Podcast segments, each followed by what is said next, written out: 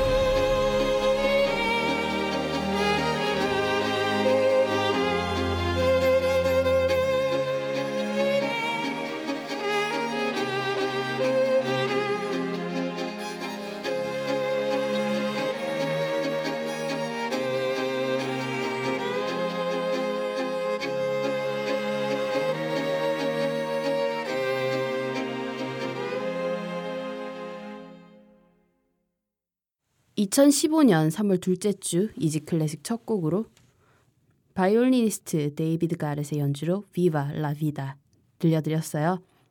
이 곡 2주 전에도 살짝 말씀드린 적 있죠? Coldplay의 원곡을 데이비드 가렛이 연주한 버전입니다. 지난주만 하더라도 완연한 봄 날씨는 아니었어요. 하지만 이전과 비교했을 때 확실히 따뜻한 날씨였는데 또 언제 그랬냐는 듯이 갑자기 또 추워졌습니다. 주말까지는 이 추위가 계속될 거라고 해요.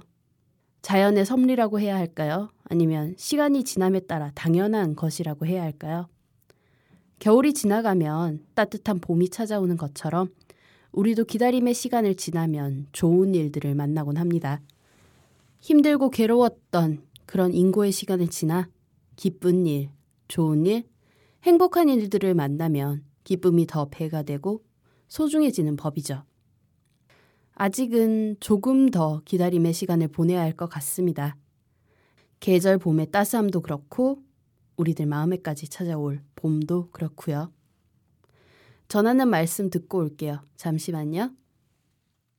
지피지기면 백전백승. 취업도 사랑도 우정도 효도도 성공은 모두 나를 아는 데서부터 시작되죠. 넌 어느 별에서 왔니? 실용심리학 소설 어느 별에서 왔니에 김연경 작가가 알려주는 내 영혼의 지도 읽기. 우리 아이는 우리 남편은 아, 내 남자친구는 무엇보다 나는 왜? 알고 싶니? 그렇다면 들어봐. 팟캐스트 어느 별에서 왔니? 김연경 작가의 애니어그램 성격 유형 이야기. 팟빵, 아이튠스, 아이블로그, 몽팟에서 어느 별에서 왔니를 검색하세요. 매주 월요일에 업데이트됩니다.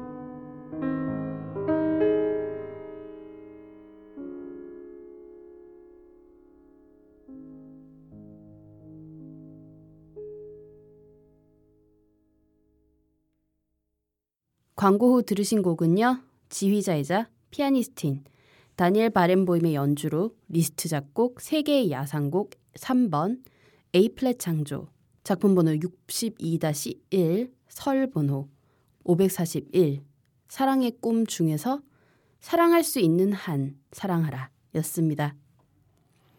Easy Classic 들으실 수 있는 방법 알려드릴게요. 안드로이드 휴대전화 사용하시는 분들은 Google Play Store에서 팟빵, 쥐약, 나침박 어플리케이션 다운받아서 Easy Classic 검색하시면 들으실 수 있고요. 아이폰 사용하시는 분들은 App Store에서 팟캐스트, 팟빵, 나침박 어플리케이션 다운받아서 Easy Classic 검색하시면 들으실 수 있습니다. PC에서 접속하시는 분들은 팟빵 사이트에서 Easy Classic 검색하시면 됩니다. 방송에 대한 질문, 건의사항, 광고 문의 모두 메일로 보내주세요. easyclassicmusic 골뱅이 gmail.com e a s y c l a s s i c m u s i c 골뱅이 gmail.com입니다. 방송 업로드 공지 및 Easy Classic의 새로운 소식들 만나보실 수 있는 트위터 계정은 easy underbar classic이고요. 페이스북 페이지는 페이스북 검색창에서 한글로 이지 클래식 검색하시면 됩니다. 트위터는 팔로우, 페이스북은 좋아요 누르시고 이지 클래식의 새로운 소식들 쉽게 만나보세요. 아이튠즈 팟캐스트와 쥐약, 나침박 어플리케이션에서는 간단한 선곡표 바로 확인하실 수 있고요. 팟빵 어플리케이션에서는 선곡표 지원이 되지 않아요. 그래서 선곡표 궁금해하시는 분들을 위해서 블로그에 자세한 선곡표 올려드리고 있어요. 선곡표가 궁금하신 분들은 easyclassicm.blogspot.kr로 찾아오시면 됩니다. 많은 관심과 참여 그리고 문의 부탁드릴게요. 오늘 이지 클래식은 다가오는 봄을 기다리는 마음으로 봄과 같은 아이들을 기다리고 있는 임산부들을 위한 시간 준비해 봤습니다. 임신부가 맞는 표현이긴 한데 제 입에 그렇게 착 달라붙진 않아서요. 임산부라는 호칭을 쓸게요. 이지 클래식 들으시는 청취자분들 중에서 태교 특집 해주세요. 라고 직간접적으로 참 말씀들을 많이 해주셨는데요. 어, 그간 뭐 이런저런 이유로 미뤄두다가, 음, 이번엔 좀 해야겠다 싶어서 결정을 했습니다. 꼭 임산부 여러분들이 아니셔도 괜찮습니다. 뱃속에 태아가 놀라지 않게 조용하고 밝은 곡을 주로 선곡했으니 공부하시는 학생분들 혹은 수험생 여러분들도 공부하며 듣기에 좋을 거라 생각합니다. 태아들이 듣기에 제 목소리도 거슬릴 수가 있으니 어, 멘트도 아주 최소화해서 이번 시간 꾸며볼게요. 다음에 들려드릴 곡은 조반니 바티스타 마르티니 작곡 사랑의 기쁨입니다.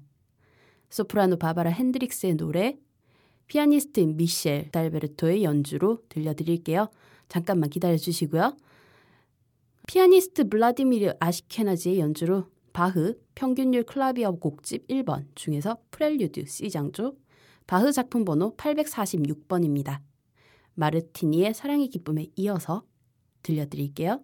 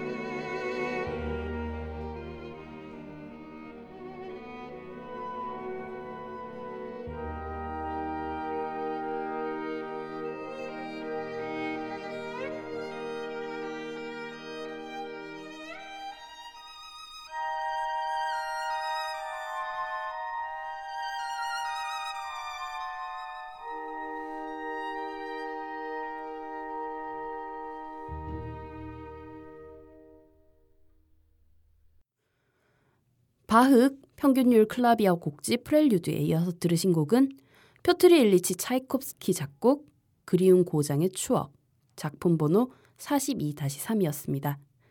길 샤함의 바이올린, 미하일 플래트네프의 지휘, 러시아 내셔널 심포니 오케스트라의 연주로 함께 하셨어요.